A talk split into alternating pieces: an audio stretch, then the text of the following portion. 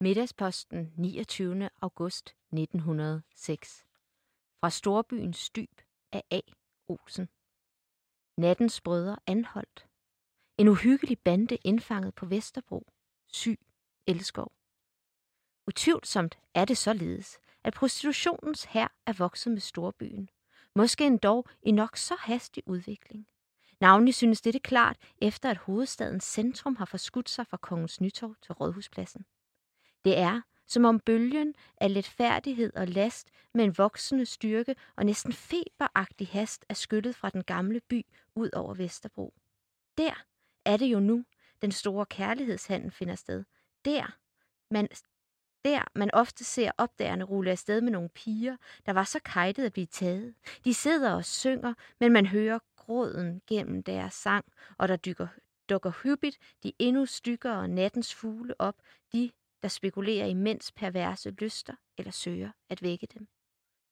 Mens skøerne før sne sig forbi lygteskæret i de snævre gyder i det gamle København, er Vesterbrogade, Strøgaden fra Tivoli til Frederiksberg nu ved nattetid er deles overstrømmet af prostitutionen, der med vellyst bader sig i det smældende elektriske lys og sørger for så stærkt som muligt at fremhæve deres hede kinder og blanke øjne, mens det løsne læme skælver under den stramme kjole. Ustandse ser man for sig en uendelighed af disse blege, pludrede og sminkede ansigter, og af de kæmpemæssige hattefjer og de højhælede laksko, der på én gang gør gangen både usikker og atrovægtende. Man kan vel ikke kalde det et opbyggeligt syn, denne skare af, semi, af silkeraslen demimontedamer, der med kælende ord og smånynden søger at få en fisk i garnet, men som pludselig sætter i kapgang eller halvgalop, mens der går en visken fra nummer et til den allerbagerste i troppen, det var, som var det en række soldater, der lod en ordre gå videre. Det lyner. Disse solgte, hvide slavinder, hvis liv kun indeholder de pauser og den hvile tvangshuset og hospitalet giver, hører dog ikke til dem, der betegner det allernederste skud på elskovens mærkelige, krogede stamme. For betragt engang nøjere de slanke, kvindagtige unge fyre, der ulastet klædte, opsminkede og pomadiserede, så de stinker, slendrer hen af asfalten, medens deres store øjne sender smægtende stråler hen til de forbipasserende ældre herrer. Se deres vrikkende gang, deres skøge manerer og den skøagtige påtrængenhed over for dem, de endelig får lukket ind i sidegaden. Det er storbyens allerlaveste kryb, den mandlige prostitution. Man vil naturligvis finde dette lyssky liv modbydeligt. Man vil muligvis mangle ord for at udtrykke den grad af vemmelse, man ønskede at udtrykke. Men måske det kommer af, at man står aldeles uforstående over for dette sædelige fænomen. Almindeligt udviklede mennesker kan slet ikke fatte denne unaturlige tilbøjelighed. Ja, de fleste er vel endda fristet til i deres harme over at høre om slit, at affærdige spørgsmålet med en række grove skældsord og råben på dom og streng straf over denne art sædelighedsforbrydere. I midlertid ser moderne videnskab ganske anderledes på sagerne og anbefaler helt andre midler end dem dansk retspleje finder det ringeste at anvende. Så meget kan man vel sige om denne form for syg elskov, at den er en af nutidens frygteligste og mørkeste gåder. Den er som et gabende mørkt svæld, i hvilket man ikke skimter det mindste at feste sine øjne eller sine tanker ved. Citatet, du lige har hørt, er skrevet tilbage i 1906 og er en kommentar i en kæmpestor debat samme år, som senere bliver kendt som den store sædelighedsaffære, hvor danske homoseksuelle bliver retsforfulgt og kommer i fængsel. Vi læser citatet højt fra romanen Adam i Paradis, der udkom her i år 2021, og som følger den kendte danske maler Christian Sartmans liv, da han som 70-årig er på toppen af sin karriere. Her maler han billedet Adam keder sig i paradis, der har tunge erotiske og homoseksuelle undertoner og virker særligt provokerende i en tid, hvor homoseksualitet stadig er ulovligt. I dag i min litterære pornosamling har jeg besøg af forfatteren til Adam i Paradis, Rakel Haslund Gjeril, hvor vi skal snakke om hendes roman og få en idé om, hvordan det var at være homoseksuel i Danmark i starten af 1900-tallet. Rakel, velkommen til derovre. Tusind tak. Og vidunderligt, at du havde lyst til at komme forbi.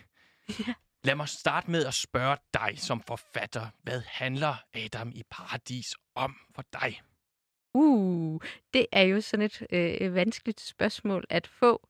Øh, og det lyder altid så krukket, når man sådan ja. trækker det ud og ikke vil sige, jo, fordi selvfølgelig handler bogen om, om Christian Sartmann. Og det var det, der var sådan udgangspunktet. Men det var ikke sådan, at jeg, jeg er ikke kunsthistoriker. Og jeg havde, ikke, jeg havde sgu ikke troet, at jeg skulle bruge 5-6 år af mit liv på at skrive om den her gamle mand, født i 1843, øh, undertrykt, og, eller hvad for sådan, øh, hvad sådan, erotisk undertrykt, øh, krukket, mærkelige type. Og jeg skulle bruge så lang tid, og alle mine ferier og alle mine weekender på den her mand, det havde jeg alligevel ikke regnet med. Men jeg blev grebet af historien, og troede, jeg kunne lige skrive en lille bitte bog, sådan en lille novella, måske 90 sider om den store kunstner. Ja. Altså sådan, hvor, hvor vores sådan kunstnerforståelse kommer fra. Og så vil jeg have en borgerlig type, der skulle være før, det skulle være før Første Verdenskrig. Og det var så, da jeg fandt ud af, at Sartman havde malet det her billede, Adam i Paradis, som er et billede, nu skal jeg prøve at forklare det for lytterne, for det er jo det, bogen er opkaldt efter, og i virkeligheden, ja, så er det jo ikke en bog om Sartman, men det er en bog om det maleri. Og det er en uhyre smuk mand, tilbagelænet, som sidder i et paradis, altså et lian, øh, virvar, en frodighed af blomster, og så er der ved hans fødder bananer, og der er en slange, som bugter sig op af hans ben og når helt op til låret. Ja, klart. Og så er der selvfølgelig en ranke, ikke nok, vist ikke finblade, men har, Sartman har malet det præcis sådan, så bladene ikke dækker for penis men man kan skimme det ind, og den er lige i centrum af billedet. Øhm, og så er der den her dreng, som med, eller unge mand, som læner sig tilbage, afslappet, men med alle muskler spændt, og hver huden er malet med sådan en vidunderlig nænsomhed, hvor alle farver glitrer i den her hud. Øh, og så kigger han med sådan et intens blik direkte ud på beskueren, eller på maleren, der har malet ham. Og det, der er så spændende med det her billede, og som altså greb mig, og som jeg vil jo sige, at den her roman handler om, mm det er, at øh, det hedder sgu Adam keder sig i paradisets have. Det hed billedet oprindeligt, øh, og øh, det er altså et portræt af Adam, fader Abraham, Adam, den første, det første menneske, og det er et billede af Adam, før Eva er skabt. Det har Sartman eksplicit sagt. Og der... Men det betyder jo, at der kun var ét menneske. Ja. Der var ikke noget delt. Der burde ikke have været nogen erotik, for Nej. der var kun én mand. Og så er det et billede, der emmer af erotik. Og hvor står, hvor kommer alt det fra? Ja. Og det var det, jeg ligesom blev helt vildt grebet af. Hvad er det for det spænd, der går igennem? Og så er det jo også det, at den er malet i 1913. Så min bog handler også om 1913. Og det, der bare gør 1913 så spændende, at det er jo året før 1914. Så vi er sådan her i finte segle i Europa, ja.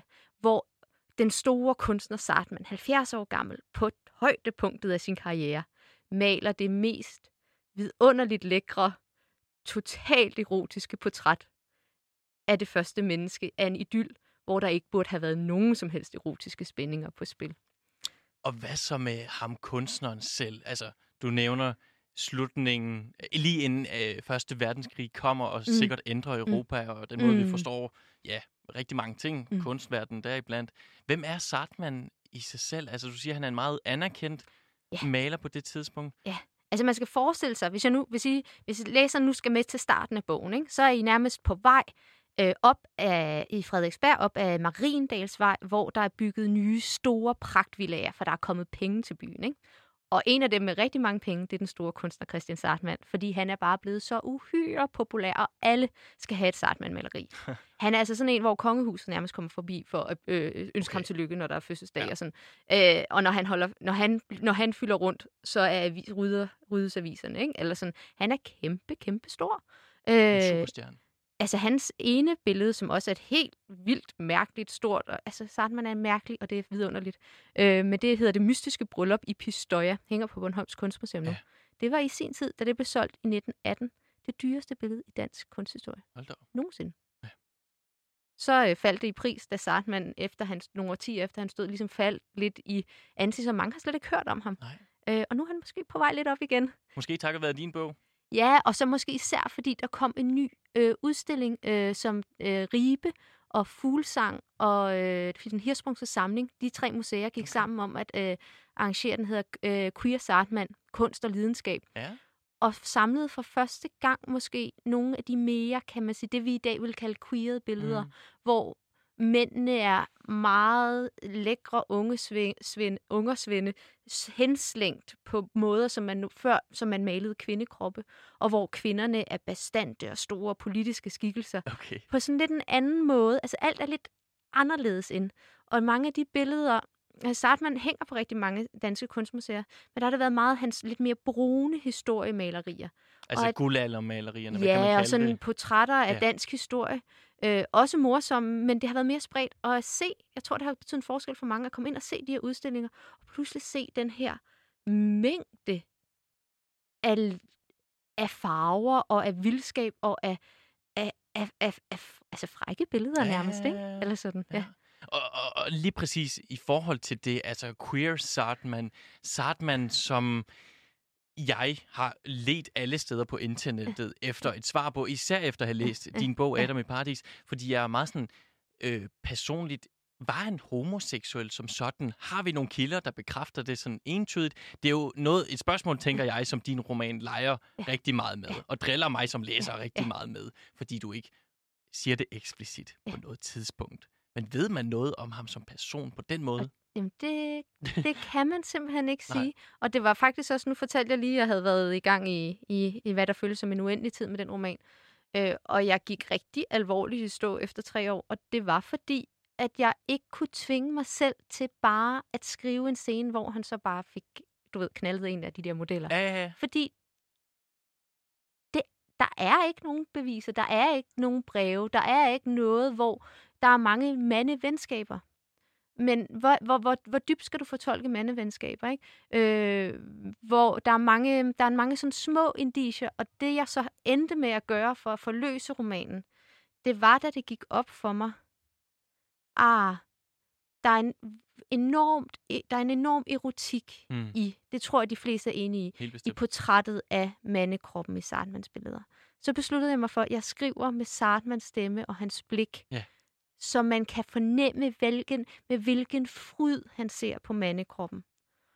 Og så er det jo, så alt det, som jeg tror, der er, og de indicier, jeg har fundet, dem har jeg lagt ind, altså breve eller sladderbreve og sådan noget, det har jeg lagt og tidens kontekst ja. ind som sådan nogle grå bilag, mm. sådan så efter hvert kapitel, så kom, som hvor Sartman og jeg fortæller, så kommer der simpelthen det her, øh, en nogen, det, jeg, det jeg har siddet, de, de ting, jeg har siddet og grublet over ja. og tænkt, var han, var han ikke? Og så må læseren selv gætte med. Og det er både en måde for mig at snige mig udenom, så jeg kan sige, måske, måske, måske. Men det var også, det gik op for mig, hvis du skriver en jeg-fortæller, så er det vigtigste at respektere, hvad den jeg-fortælles, ja, der er jeg-fortællerens egen fortælling om sig selv. Mm. Og, og det- hvis Sartman har været så omhyggelig, og for, altså jeg tror jo nok, han har været homoseksuel. Jeg kunne forestille mig, at han har haft ganske få erotiske møder. Okay. Der er en enorm, i, i hans billeder er der en, en, en ret stærk, jeg kalder det sådan en kyskhed, kyskhedserotik, hvor han maler mange sådan semi-katolsk religiøse scener af præster, for eksempel, som jo er, lever i celibat, ikke, når man er en katolik, øh, men som ligger sådan inderligt henbåret i bøn.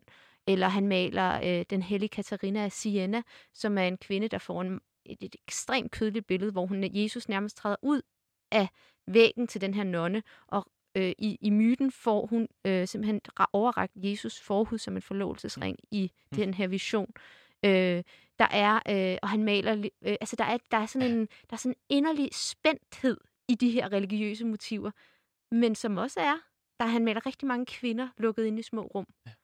Øhm, så det, det, det er en billedfortolkning. Så maler han også de her sindssygt intense mandeportrætter, der bare kigger lige ud på dig. Og man ved det ikke. Men det der er, det er bare, at man levede, han levede i en tid, og det tror jeg, vi skal snakke mere om, kunne jeg Mhm. forestille mig, men hvor du jo ikke, alt det her var hemmeligt. Ja. Det var the love that can't be named. Altså det, det kan ikke siges. Det kunne siges med blomster. Det kunne siges med kunst. Man kunne citere de græske, den, den, den græske forståelse af, af, af, af Eros, som jo var meget mere øh, øh, altså til sex, men, men, må ja, man sige. sikkert. Øh, og det har Sartman brugt, men aldrig. Han har talt i gåder. Han var altså også kendt i sin samtid som den gådefulde mester, Okay. paradoxets mester, Danmarks underligste peon. Ja, okay. Øh, og, det var ligesom det, at jeg måtte lade Sartman tage, sige det til læseren, som han ville sige. Og så kun via de her sladderbreve, øh, via de her kilder, øh, antyde, at måske, at jeg fortæller en Sartmans fortælling, ikke helt til at stole på. At måske er det ikke, øh, måske, altså det er det, at jeg fortælleren er ikke helt troværdig. Men alligevel er det jo dig, der sidder og skriver jeg fortæller den ud. Mhm. Altså, du, du placerer os som læser direkte ned i Sartmans tanker. Mm. Den måde, han dømmer på, eller Mm. sådan, øh, hvad kan man sige, snakker om sin omverden på, sine relationer på. Mm. Altså, det er vel i sig selv en overskridelse af det, man mm. må, hvis man skal være sådan... Mm. Det, men vi kan jo ikke vide 100 procent. Jeg ved, du har læst nogle af hans Mm. breve, Mm. og måske baserer mange af dine tanker Mm. derpå. Mm. Men man kan vel, det er vel altid et eller andet element af, at du tager en chance. Det er klart, skriver. og jeg kunne sagtens have valgt, og med god, altså som romanforfatter med god Ja. ret, have jo simpelthen lagt mig fast på en eller anden tolkning. Var Sartman en kysk homoerotiker, Ja. eller levede han et fuld, fuldblown et eller andet Ja, ja, ja, ja. ja. vildt liv med sine modeller? Øh, Det kunne jeg jo godt have valgt, men det er også et greb simpelthen at vælge at tage og sige, okay, jeg har valgt en jeg-fortæller. Jeg har valgt at prioritere at lade Sartman ikke, ikke lade os give ham adgang, eller at han ikke, lader os give, at han ikke giver læseren adgang til alt. Og måske især ikke det, der var den farlige hemmelighed. Nej. Altså fordi vi har, og jeg har jo baseret romanen på ret meget, af, altså det jeg har gjort, øh, det er at læse, det, det, det, der var et halvt år, hvor jeg ikke skrev på bogen. Så læste jeg øh, om hans liv, og så læste jeg hans breve.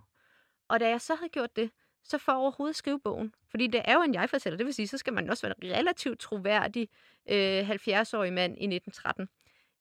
Det kunne jeg sgu ikke helt på egen hånd. Altså sådan, Nej. det er ikke helt min naturlige stemme. Nej, nej, nej. Øh, men øh, den fik jeg ved at simpelthen læse hans breve øh, ja. hver morgen, og så finde sætninger, scener, jeg blev grebet af, og så digte videre på dem. Okay. Og på den måde holde tonen fast i tonen, og vælge at bruge den slags universer, som Sartman selv, han var en vidunderlig brevskriver.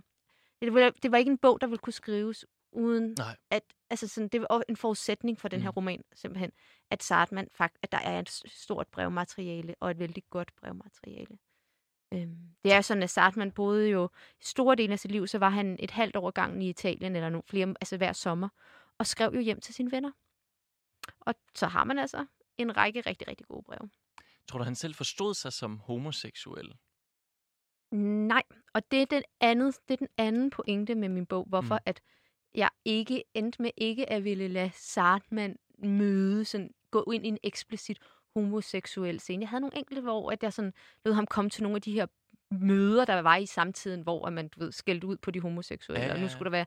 Og så endte jeg med at slette den, fordi det gik op. Altså sådan det, jeg Altså, hvor han var involveret lidt mere Ja, eller kom som en hemmelig sådan, tilskuer okay. for ligesom at lytte til, hvad... Hvis nu han var engageret, så kan man godt forestille så vil man jo læse aviserne og finde ud af, Klart. du ved, øh, bliver jeg dømt lige om lidt. Ja, altså sådan, bestemt. men, men det det er, det er, jeg tror, jeg forestiller mig lidt Sartman som en slags H.C. Andersens type. Og det er det jo altså bare alt sammen mine tolkninger, Ja, ja. ikke? Men øh, hvor, som jo er vokset op før det her ord homoseksuelhed, øh, homoseksuel overhovedet var et, man blev brugt. Det blev brugt første gang i Tyskland i 1869, er det 67 eller 69? Det er omkring, ikke? Okay. øh, i 1860'erne, slutningen af 1860'erne. Øh, og bliver jo først, og det er derfor, jeg har sædelighedsskandal med, det er før, bliver først i den her sædelighedsskandal i Danmark i 1906-7, at det ord bliver alment brugt. Altså sådan, at ikke, ikke bare af, af, af, af, af, af, af den nye, veluddannede lægevidenskab, Mm. men af, af folk og aviser. Det er altså et nyt ord. Og det, der er med det ord, det er, at det bliver jo, det gør jo kønnet til en identitet. Ja. I tiden før det, jamen så, og sådan som straffeloven også ud for det, så var det en last, man dømte. Okay. Så vil det sige, der var, det var stadig forbudt, og man øh, i 1850'erne, så var, man, blev man nærmest stadig idømt øh, bål, bål, og, bål og brand. Men så var det, det var sådan en, en gammel lov, som så blev, straks blev oversat til noget andet. Men der var det som, øh, der var det ligesom, tanken var lidt, at det var noget alle, alle kunne finde på at have, altså alle mænd kunne finde, finde på at have, have sex med mænd, såvel som de kunne have analsex med kvinder eller med dyr. Det var under samme Okay. paragraf, ikke også? Og det var ligesom, det var mere sådan, at man forestillede sig, at hvis nu at du havde haft masser af sex med mange kvinder, og du var lidt træt af det, så kunne du prøve noget nyt. Okay. Og det, der ligesom... En afvielse. Ja, og, derfor, og så blev det straffet som en, som en, som en last, eller Ja. som en synd. Men det, der jo sker her i slutningen af 1800-tallet, det er, at man går fra en forståelse af, at, at det her er en, en last, som alle kan lide af, til at det faktisk er noget, der er dig ind, ind i boende. At det kan noget, du kan være født med. Og tanken bliver så for rigtig mange, øh, at det måske er en tegn på degeneration. Det, Altså sygdom? det er en eller? sygdom, ja. ikke? At det er noget, du, det er, det er en lidelse, du bliver født med. Øh, men det er bare sådan. Og det betyder så, at pludselig bliver det, en, det bliver noget, du ikke kan slippe væk fra. Det kan læses i alle dine måder at, ge- måder at gebære dig på. Alt kan måske blive tegn på den her sygdom. Og det, altså, som er jo meget langt fra for eksempel den græske forståelse ja. af, af homoseksuel kærlighed, som er, en, som er en meget mere sådan åndsborgen, øh, hvor ånd og erotik på en eller anden måde mm. hører Mm. sammen. Og det, der er sådan både spændende og trækkespændende, altså sådan, det er, eller hvad skal man sige, ja, øh, det var, at i den her sådan, tidlige homoemancipationsbevægelse, der var man godt klar over, at hvis vi slutter os sammen med lægevidenskaben og siger, at det her er en medfødt Sygdom. ja. og mås- at det er medfødt. Ja. og måske en og måske en sygdom, så, så bliver det en sygdom, så bliver det noget, så kan vi slippe for straf. Det er et godt argument. Du kan ikke gøre for, at det er medfødt. Nej, nej, nej, klart. Men, og så smitter man ikke. Det var jo også det, man var bange for, ikke? Okay. Men, men, men så, så bliver vi gjort sygelige. Og der var altså også en anden del af gruppen, der sagde, nej, lad os øh, bruge ordet urning, brugte man, som er fra den sådan, græske tradition, Uranus, Ja. øh, som slet ikke har den der sådan, øh, hvad skal man sige, hvor, hvor, hvor, hvor, hvor, hvor man ikke, hvor man øh, ikke skriver sig ind i en sygdomsfortælling. Men det bliver jo lidt den anden, det andet, det anden, den anden øh, øh, historie, der vinder i hvert fald der i begyndelsen. Og jeg tror ikke, Sartman så sig selv som Nej. homoseksuel. Han, han så mænd, altså han så fællesskabet af mænd. Han var inderligt optaget af Sokrates og maler øh, scener fra Symposion, som er den her græske lovsøgning af Eros, og som handler rigtig meget om forholdet mellem mænd, og som var en måde at referere til øh, sex mellem mænd på. Men i, en græsk forståelse, som er en helt anden måde at se ja, øh, sex mellem mænd på. Ja.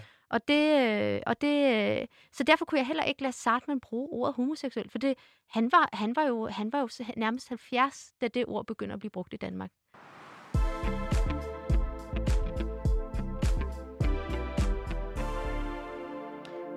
Jeg synes, vi skal prøve at læse noget højt fra, fra selve romanen, hvor jeg ligesom, altså hvor jeg føler, at du spiller som forfatter meget på det her med, at der er nogle relationer mellem Sartman og nogle andre mænd, som har tidligere har været hans modeller, som også lidt er maler og så videre, og hvor man, altså man som læser, hvis man af en eller anden grund koder sig ind på den her søgen, er han homoseksuel, er han Mm. mm. ikke, jamen så leder man efter sådan nogle, øh, hvad hedder det, spor, og det synes jeg, jeg ved ikke om det giver svar, men det er, øh, jeg synes det er et meget godt karakteristisk sted, som siger flere ting. Mm. Jeg har bedt dig om at læse øh, et stykke højt, men hvad er det, der sker i den her scene? Altså for lige at sætte den.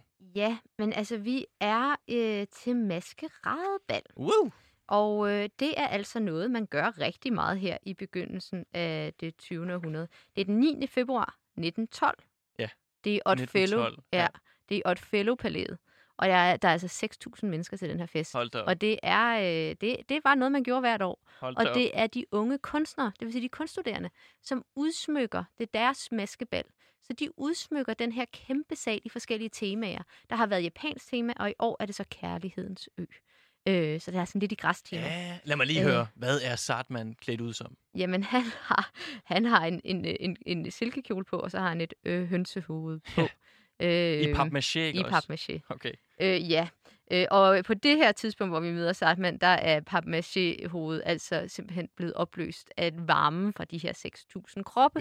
Og han mening. har tabt sine strobelapper i punchen, og det hele er... Og han er jo altså lidt gammel her, så Ja. han ser lidt... Han er smattet i ansigtet og ser sådan lidt, lidt, lidt trist ud. Og så møder han en af sine tidligere elever, der hedder Albrecht Schmidt, som øh, ville være maler, men som, øh, som så opgav at blive øh, en ret kendt skuespiller i stedet for. Øh, og det er altså her, vi møder dem. Og det, der er sket i den her scene, det er, at det er, meget, det er ikke ret mange dage siden, at øh, Herman Bang er død. Og, det, og han, er, han dør jo i øh, Stillehavsekspressen på vej øh, over øh, USA. Og det er på vej mod San Francisco. Ja. Og det, øh, det, altså det, Herman Bang, dansk ja. forfatter, som den, også var mere tydelig homoseksuel. Ja, og som jo for eksempel i øh, en, altså en af Danmarks allerstørste forfattere, og som, øh, som, som folk godt vidste var homoseksuel, øh, og bliver hængt ud i sædelighedsskandalen. Han bliver formodet, han bliver aldrig dømt. Man ved ikke, om han blev afhørt. Øh, de, de mænd, der blev afhørt i den her sag, men som ikke blev dømt, deres sager blev brændt, så man ved faktisk ikke, Okay. øh, hvem der lige... Øh, formodentlig har han, måske har han været indkaldt som vidne, måske har han ikke været. Men han, det bliver, han bliver i hvert fald forfulgt sådan i pressen, mm. at han jo faktisk øh, forlader Danmark øh, og bosætter sig i, i Berlin. Øh, og, øh, og det er altså, så de taler, alle folk taler om Herman Bang til den her fest. Øh, og det, der sker her, hvor vi læser ind, der har altså Sartman mødt ham her, Albrecht Schmidt, og Albrecht Schmidt har lidt dårlig samvittighed, og fortæller Sartman om, hvordan han, øh, han øh, øh, har mødt øh, Herman, og så spiller han, han spiller simpelthen en scene for Sartman, hvor Lidt han lader, ikke også? ja, Ja. helt spontant, de er jo Ja. lidt fulde, Ja, også, ja, ja. hvor han lader som om, at han er Herman Bang. Øh, og, øh, og, øh, og så står Sartman der og bliver jo tvunget til at, øh, at spille Albrecht Schmidt, kan man sige. Ikke? Som Øh, var Herman Bangs elev tidligere. eller som var Sartmans elev. Ja. Men hvor Albrecht Schmidt, uh, det er lidt kompliceret, Ja, ja, det er men han men- var jo altså skuespiller, og det er derfor, han kender Herman Bang, fordi han var så under Herman Bangs instruktion, for Herman Bang, den store forfatter, var jo en lige så stor dramatiker. Okay. Så, øh, så det er en lille verden, Ja. og de kender, det er bare for at sige, folk dengang kendte hinanden endnu mere, end hvad vi gør i dag. Man kan godt føle, at Danmark, dansk, den danske scene er lidt lille her, men dengang var den bare, der kunne man være alle 6.000 til kunstnernes maskeradefest. Ikke? Så det er altså det, vi har her. Albrecht Schmidt, når jeg, når jeg siger Herman Bang, så er det altså Albrecht Schmidt, der lader som om, han er Herman Bang. Det. Okay. Forstår jeg godt. Guderne være lovet, skriger Herman af mig. Har jeg dog lært én ting af dette liv, øh, at der i denne... Jeg starter lige forfra Helt her. sikkert, du. Godt, så starter jeg her. Guderne være lovet, skriver, skriger Herman af mig. Har jeg dog lært én ting af dette liv, at der her i verden kun er ét altstyrende princip. Driften, driften. Herman kaster sig på knæ foran mig. Jeg træder et skridt tilbage, stivner som mælkeskin. Hvad skal vi med heste og konger, råber Herman. På kongens nytorv burde man, siger jeg, rejse et monstrum af en søjle, og på soklen skulle der stå i bronze, driften, Voila, c'est tout. Herman står stille og tager sig til hjertet. Er forestillingen slut? Jeg griner og klapper af præstationen, men så stiger Albrecht pludselig så hadsk på mig, at jeg holder op. Stykket er ikke slut. Kraven vrænger og krænger sit ansigt mod mig, væser, og så kan de sætte mit navn derunder. Da han endelig retter sig op, er det tydeligt at se, at han nu er Albrecht igen. Albrecht sætter sig ned igen ved siden af mig i baren, og derved glatter riften i rummet sig ud. Virkeligheden synes er der sammen med fine spæde sting. Jeg er rystet. Og Hjalmar kigger på os fra hjørnet. Han stiger på os. Han har rejst sig. I mig. Puls, der flakser rundt i halsrummet. Albrecht sidder stille, ulæselig. Forstår de, Christian, siger Albrecht med al stivheden og munden intakt, men nu væsker ordene fra ham. Altså, jeg holdt jo op med at besøge ham. Det var jeg ikke den eneste, der gjorde. Vi havde et udstående, en dum fornærmelse, men det skyldtes også, ja, jeg tror, at det havde været bedre for ham, hvis han var blevet i Berlin. Jeg mødte ham flere gange efter på gaden, efter jeg havde stoppet bekendtskabet. Han spurgte hver gang, om jeg dog ikke snart ville besøge ham igen. Jeg lovede det hver gang, men kom aldrig. Et øjeblik ser Albrecht lille ud. Det fortryder jeg. Det vil jeg bare sige til dem, siger han, med en fornyet klarhed, der gør stemmen stor og dyb igen. Men jeg kendte ham jo ikke. Nej, men jeg vil alligevel sige det til dem, at jeg fortryder, hvis de forstår, siger Albrecht, der rejser sig, ryster på hovedet og skifter således blik som i en kukasse. Ja, det er som om Albrecht først for nu, først nu ser mig, og det ulæseligt blanke i hans ansigt diger. Et ja i mundvin, og så smiler han. Ej, det ser jo frygteligt ud, Christian. Men nu er det akt 3, så Albrecht går forløst og desuden nyskilt på jagt efter andre høner. Og Hjalmar, som har ventet på sit stikord, slendrer imod mig alene i baren. Mørk kappe slået om kroppen, antydning af kåre derunder, en udbuling af mulig pludselig vold. Du ved jo, at jeg holder af dig, siger kongen, da han læner sig mod mig.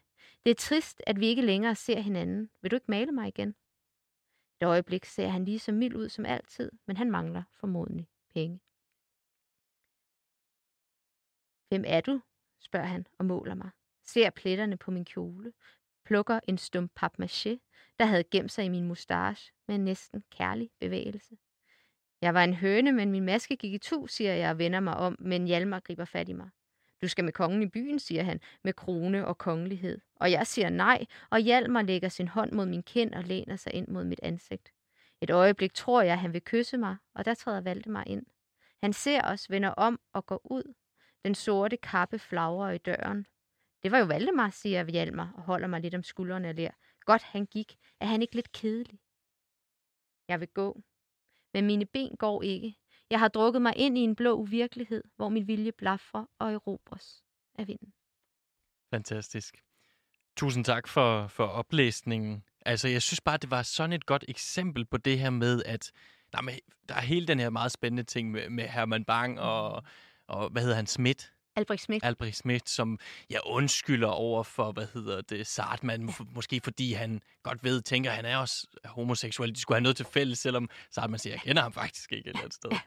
Øh, men og især det her med senere, Hjalmar, der tidligere, altså Sartman har tidligere malet ham, han har ja. været stået model for ham. Ja.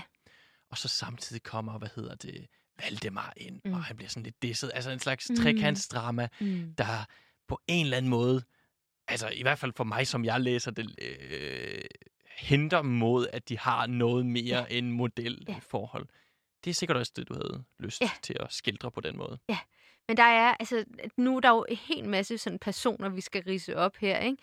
Men, øh, men øh, for eksempel øh, i forholdet mellem, øh, mellem øh, Hjalmar og Hjalmar Sørensen og Sartman, der øh, er Hjalmar en, øh, en, øh, en ung model, øh, som Sartman har fundet frem, og som han bruger til at male det her øh, symposiumbillede, der altså henter til homo ja. til, til græsk altså homoforståelse, hvor Sokrates sidder med den meget smukke unge general Alcibiades, hvor så, øh, det er jo sådan med, øh, med den her historie mellem de to mænd, at Sokrates øh, først forfører Alcibiades, og det i det, da Alcibiades endelig er klar til at give efter for Sokrates. Ja. Altså de her to mænd, den gamle lærer og den helt vildt smukke, ja, ja, ja. Øh, Grækenlands smukkeste, ungeste general. Hot damn. Øh, ja. Når han endelig er klar til at give efter, så begynder Sokrates at trække sig tilbage. og så bliver han vild, den her unge ja. mand, efter, at begær efter Sokrates, og laver alle mulige krumspring. Og til sidst i, i, i symposion, som jo er et drikkefest, så styrter han ind i festen voldsomt fuld og holder sådan en, en helt ophidset øh, tale om, hvor meget han begærer Sokrates. Øh, den scene har Sartman brugt Hjalmar som mm. den unge model. Øh, og der er ingen I tvivl om, at, ja, ja, altså til et maleri. Ja. Og der er ingen tvivl om, at so- uh, Sartman har forestillet sig lidt, at han var en slags Sokrates. Det kan jeg godt forstå. De, altså den måde, du, mm. jeg i hvert fald læser det på, er ja. også, at de ja. har ja. lignende forhold. Fordi, ja, fordi altså, det, der det med... sker, det er, at når Sartman er færdig med at male Hjalmar, så er Hjalmar ikke færdig med Sartman. Nej. Han vil nemlig gerne være maler. Ja. Og hvad kan der være bedre, end at gå i lære hos tidens Mesteren. største mester? Og Sartman synes bare, det er den smukkeste, dygtigste... Og, altså, han, har, han er fuldstændig vild. Det er sådan, at vennerne, der er et sladderbrev fra Fritz Syberg, som er en maler til Johannes V. Jensen. Yeah. Hvor, at, øh, fordi øh, Sartman tager jo altså hjælp med til Italien, og hvor Fritz Syberg sladrer om, hvordan at Sartman jo bare fuldstændig forgabt i den her unge mand. Og Fritz Syberg er sådan helt overrasket, fordi normalt er Sartmans smag så lidt mere fordækt og lidt mere feminin. Ja, og her er der bare sådan flot rank ja, ja. Øh, sømand, ikke? Ja. og, øh, og så på et tidspunkt, så ændrer Sartman fuldstændig holdning. Han bliver ikke? kold. Han bliver kold, og det går fra den ene dag til den anden dag. Ja. Ligesom Sokrates. Og det er det, som Fritz Syberg, han, øh, han, han, øh, han, øh, han sladrer om, ikke også? Øh, men, øh, men så Hjalmar er der, og Sartman siger til sidst til Hjalmar, nu skal du aldrig opsøge mig igen. Nej. Øhm, og det spekulerer bogen i, hvad er det for, hvad skete der mellem de to mænd? Og det ved man ikke. Øh, så jeg har, det har været en, det har været lidt en, det har været en udfordring at, at, at skrive frem, så man forstår, at der virkelig skete noget, men vi kan ikke vide hvad. Og Sartman vil ikke fortælle dig det. Så er der øh, Valdemar, som øh, helt klart er, øh, jeg har læst alle Valdemars breve, som Valdemar Neindam er en anden historie, der er en generation yngre end Sartman. Sartman havde rigtig mange relationer til yngre mænd. Ja. Øh, og, øh, øh, og Valdemar blev på mange punkter Sartmans, man, man kunne godt synes godt, man kan sige livspartner i de seneste år, okay. hvor de gjorde mange ting sammen. Og da Sartman døde, så blev der, blev der skrevet rigtig mange kondolencebreve til Valdemar, der siger, at vi er så kede af dit tab.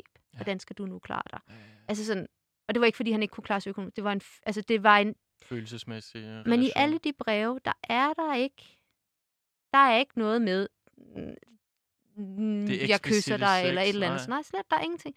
Men der er tre breve, øh, som rørte mig uendelig meget, som også er med i bogen. Øh, bare det ene af dem, hvor at øh, Sartman flere gange skriver til Valdemar, nu må du ikke sende mig flere blomster. Ser de, jeg ønsker, at de skal passe på dem selv. I hvert fald er det i hvert fald et inderligt, inderligt venskab, og hvad, hvad det ellers har implice- impliceret, det, det ved man jo ikke. Men det er sådan nogle ting, ikke? Det er jo sådan, det er det bogen. Mm. Det er den stemning, som Ja. jeg hele tiden har været i som læser, Ja. når jeg Ja. læser din bog. Ja.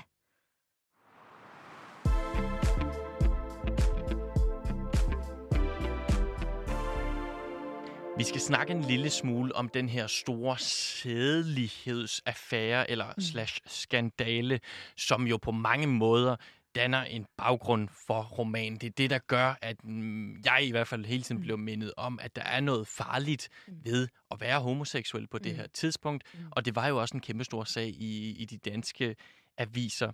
Jeg kunne godt tænke mig meget sådan øh, konkret at spørge dig, sådan, hvad betyder sædelighedsaffære, eller hvad dækkede det over? Hvad var det for en begivenhed?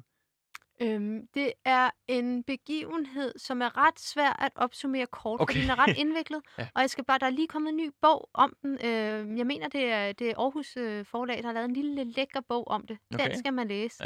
Ja. Øh, og det er, øh, altså der er, det, der, det er så spændende stof. Øh, I virkeligheden, og nu øh, har jeg faktisk næsten skrevet en roman om det, som der var skulle høre til.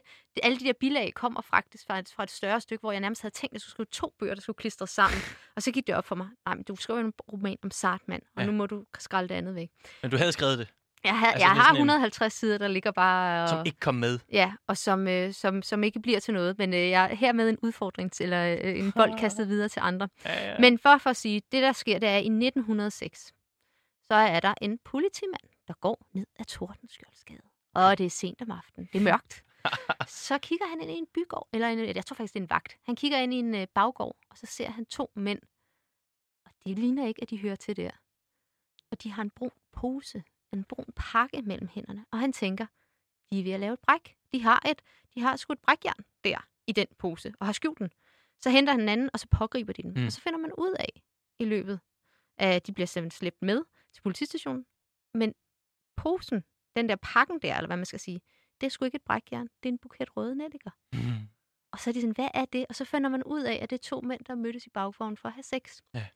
Øh, og den ene har betalt den anden, men de har kendt hinanden i lang tid, og det virker lidt mere som om, at det er sådan en venlig gestus. Ja, ja, ja. Øh, men det fører i hvert fald til, at en hel masse, øh, eller en, en, en række unge prostituerede mænd bliver afholdt. Og på det her tidspunkt er lige kommet en ny regel, som faktisk øh, forbyder øh, salg af, altså sådan salg Okay. okay. af sex til mænd, altså mellem mænd. Øh, ikke, ikke, ikke salg fra kvinder, men bare... Det er øh, stadigvæk lovligt. bare, ja, præcis. Homoseksuel øh, s- øh, prostitution. Dobbeltmoral. Yes. Øhm, og øh, så skal man, hvordan skal man dømme dem? Man bliver sgu nødt til at have nogle vidner. Og hvilke vidner er bedst? Jamen, det er jo dem, der har købt sex. Ah, Øh, så øh, den her unge øh, forhørsdommer, der kom nemlig også en helt dom, en ny dommer, det er også en væsentlig del af sagen. Jamen, han, indkalder, han begynder simpelthen at indkalde alle, han har hørt om, der muligvis kunne være homoseksuelle, okay. til sådan, sådan kigge på dem og se, har jeg, har jeg haft sex med dem? øh, eller sådan, du ved, mod betaling. Øh, og det er der jo så ikke nogen, der vil indrømme, så han er svært ved sådan ligesom få den her sådan, sag til at køre. Fordi, det, men det er jo eneste bevismateriale, der er. Ikke? Der, er- den ene må være forbryderen, den anden må vidne. Og så sker der øh, en vending i løbet af den her sag, som er lidt speciel. Og det er, at øh, pludselig skifter fokus. Øh, og så bliver det de borgerlige mænd, der har købt sex, som falder i forhørsdommerens øje. Og så er det dem, han begynder at retsforfølge. Og det, der er altså helt vildt her, øh, det, grunden til, det vinder, det er en ung mand, der hedder Jean Biron, som øh, også gerne vil være kunstner. Det her er jo en verden fuld af unge mænd, der gerne vil være kunstnere, og som gerne vil være skuespillere. Øh, og spiller med i nogle af nordisk films allerførste film. Og ellers er han mest bare husmaler. Men øh, han har solgt historier, han har solgt sex til, til, øh, til mænd, og solgt historierne til pressen, smuspressen, okay. som altså driver den her sag. Og smuspressen vokser og har, er afhængig af den her slags sædelighedssager, og det her det er en af de største, de har. Så en slags kilde indenfra. Ja, præcis. Ja. Øh, den, sådan, nogle af de der lækre historier, eller øh, lækre, øh, skrækkelige historier. Ja. som vi læste op i start, som jeg læste op i starten. Det er ikke lige Jean Piron her, men det er i den dur, hvor han har øh, videregivet det til journalisterne. Øhm, han, sagen er altså ved at køre tør, fordi politiet kan ikke finde mere på de der øh, trækkerdrenge, og så spændende er det heller ikke, at Nej. man ved godt, at, at, at, at, at storbyens bærme øh, sælger sex. Øh, men øh, så får en journalist og, hvad hedder det, Jean Piron, de indsender en klage til politidirektøren til, hvorfor går du ikke efter de der? Og det gør de to gange, for at sige, og så indrømmer Jean Piron, at han har haft analsex med en tandlæge. Og så er det, at pludselig så er det ikke længere bare, fordi prostitution er egentlig øh, masturbation, ikke? Ja. Det er... Øh, Onanere på en anden Ja, person. præcis. Ja. Øh, og det er ikke den samme straframme som analsex. Omgængelse mod Så naturen. der eskalerer det. Så eskalerer det. Og bare for at vide, Jean Biron bliver altså Danmarks største... Øh, han, han, da han bliver også dømt i sagen, øh, når den er færdig, og alle de her sådan, øh, borgerlige mænd også bliver dømt. Ja. Øh, men han, øh, han, øh, han må, efter at have været et år i fængsel, jamen, så øh, flytter han til USA, emigrerer. Han har jo mistet sit navn, så skifter han navn til Sean Hersholt, og bliver altså med tiden Danmarks største Hollywood-stjerne. Okay. Han har sgu to stjerner i, øh, i den der vej i, Ja, ja. i Hollywood. Hollywood Boulevard. Øh, ja, ja. Øh, læs lige også historien om ham. Ja, Han er helt vild. Ja. Øh, men øh, men, øh, men øh, ja, så det ender bare med, øh, efter den her sådan, vending i sagen, at det går fra, at fokus er på de unge proletarer, der sælger sex, så at sige, til, og som jo ikke nødvendigvis er homoseksuelle, men som tjener penge på det, til de mænd, hvis natur det er, og så bliver det oprullet, hvad er, hvad er det her for nogle figurer? Ja. Hvad er det, de er i vores samfund? Ja. Og det ender egentlig med, at det er otte mænd, der bliver dømt, men der er så mange, der bliver kaldt ind som vidner, eller som forhører, eller som bliver undersøgt. Så det er en sag, der, altså, som der rammer hele byen. Øh, på et tidspunkt en af de meget kendte mænd i sagen, som også er en anden fantastisk skikkelse, Karl Albert Hansen, Danmarks første proletar, øh, før Martin Andersen Eksø. Kæmpe, kæmpe menneske, som altså falder og endegyldigt falder med den her sag.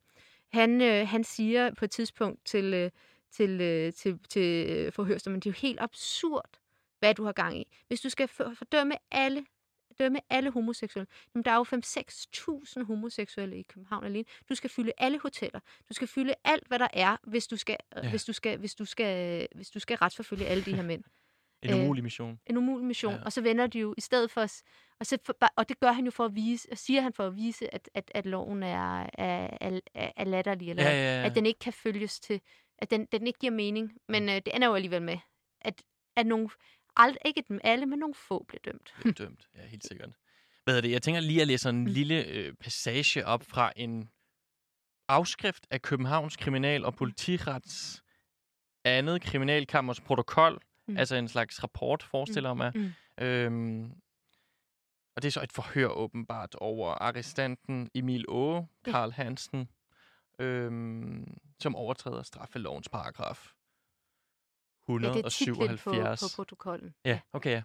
Og der står der, forbeholdt brevene i hæftet under litra 4H, erkender arrestanten Karl Hansen, at han kendte brevskriver Hjalmar Sørensen, med hvem han har drevet onani på sædvanlig måde, dels håndsarbejde, dels ved samlejebevægelser mod eller op af hinanden, uden dog omgængelse mod naturen nogensinde har fundet sted, i det arrestantens stedse har advaret Hjalmar derimod.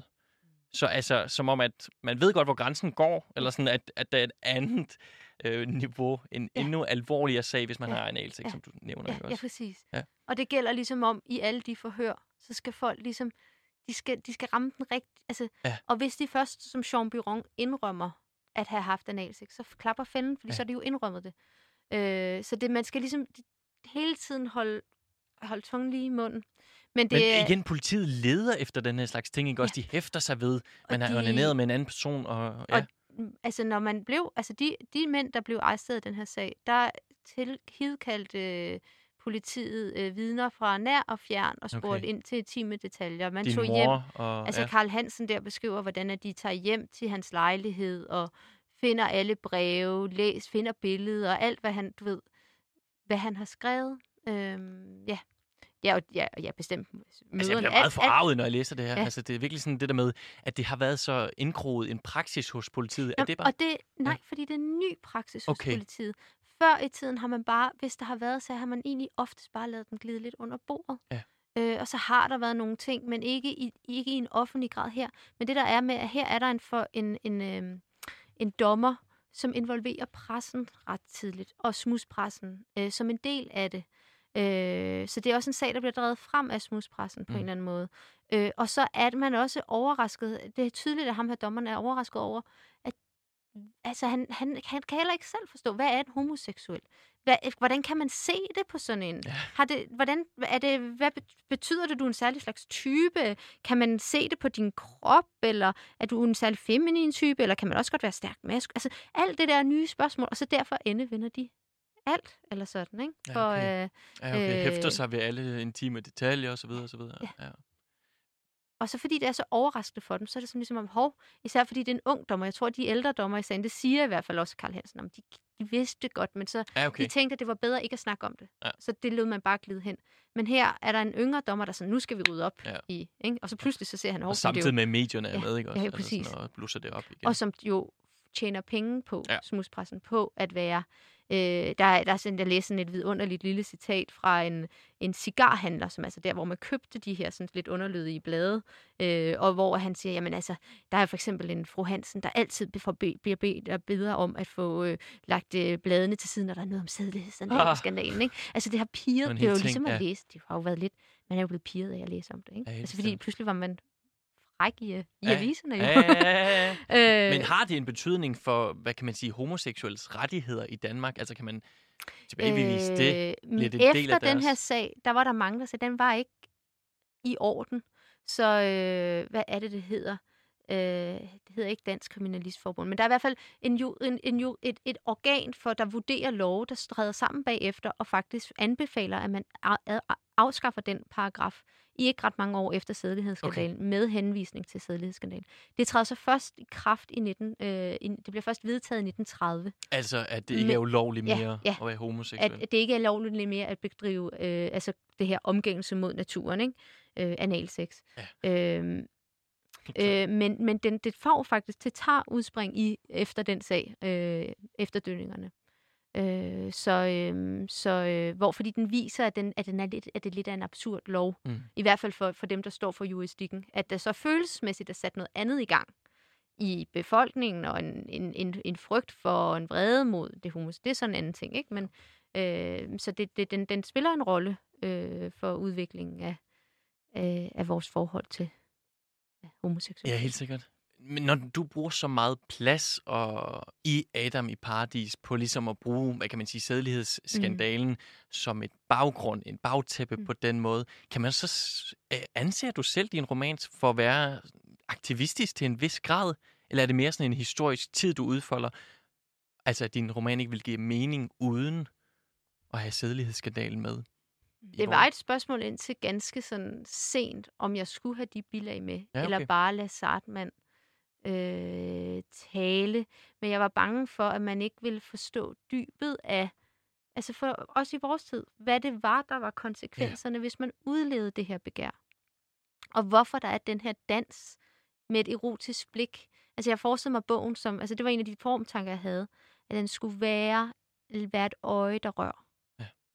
At det skal være så begejstret så intenst og føles som et øje, at det kan røre verden.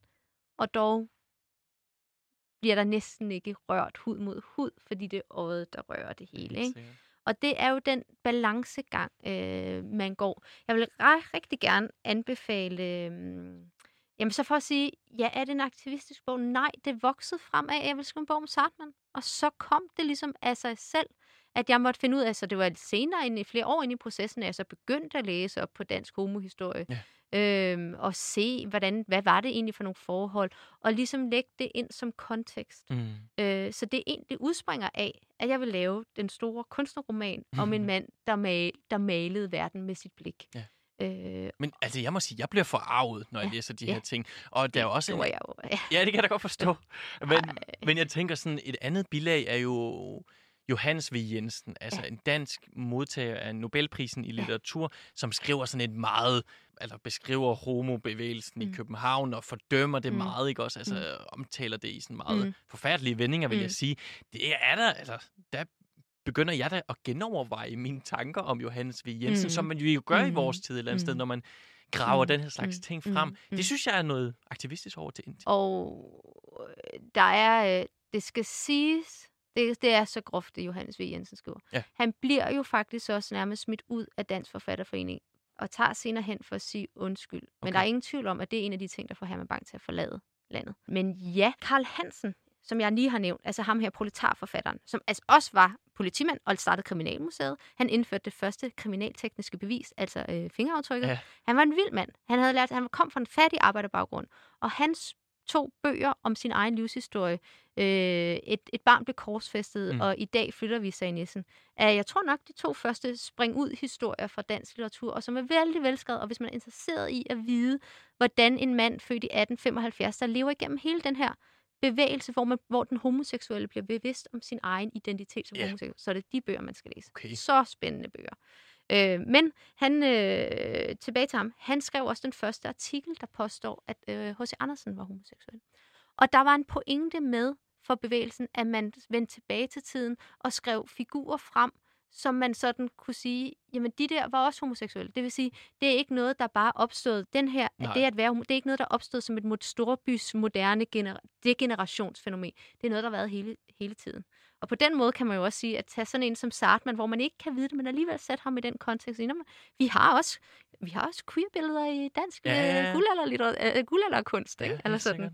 Det er, det er da øh, samtidig med, at, øh, at balancen må holdes.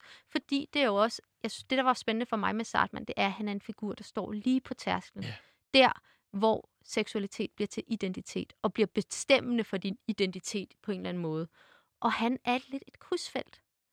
Altså sådan, hvor, hvor der, der, der, er ikke, der er lidt for gammel til den her, den her form. Og det var jo også det, jeg var interesseret. Jeg tror, hvis du har spurgt Sartman, hvad han var. Det er jo der, vi er ved at være i dag, hvor du kan skulle have alle mulige slags øh, seksuelle orienteringer. Det betyder ikke betyder noget for din personlighed. Øh, men det er der også gået noget tid med, at man skulle ligesom kæmpe sig ud af, at, øh, en, en, at en homoseksuel er på en bestemt måde. Ikke også? Øh, og der tror jeg, Sartman er lidt ligesom, han når ikke at være med i den der sådan, forståelse af, at så skal du være særligt feminin, eller du skal være...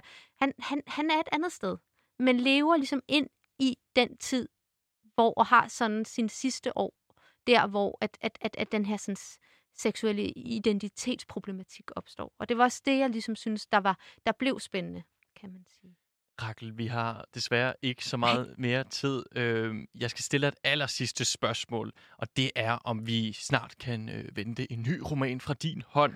Er du allerede i gang med et nyt projekt? Nu lovede jeg, eller nu sagde jeg jo lige, at det havde taget mig fem år. det ved jeg godt, det, var, det lyder også hårdt. og jeg håber, det går lidt hurtigere. Ja. Så snart er nok, øh, Nej. det er nok ikke helt sandt, men, øh, men, øh, men øh, jeg, har, jeg har planer og skriver lidt på noget nyt. Det glæder vi os til. Ja. Rakel, tusind tak, fordi du var med i min litterære pornosamling. Lyt med i næste uge, hvor jeg får Jakob Skyggeberg ind i studiet til at snakke om hans nye roman Inderkredsen, der kommer med et angreb på netop de forfattere, kritikere og anmeldere, der bruger sex til at lokke læsere og lyttere til at købe deres bøger og lytte til deres podcast. Vi lyttes ved.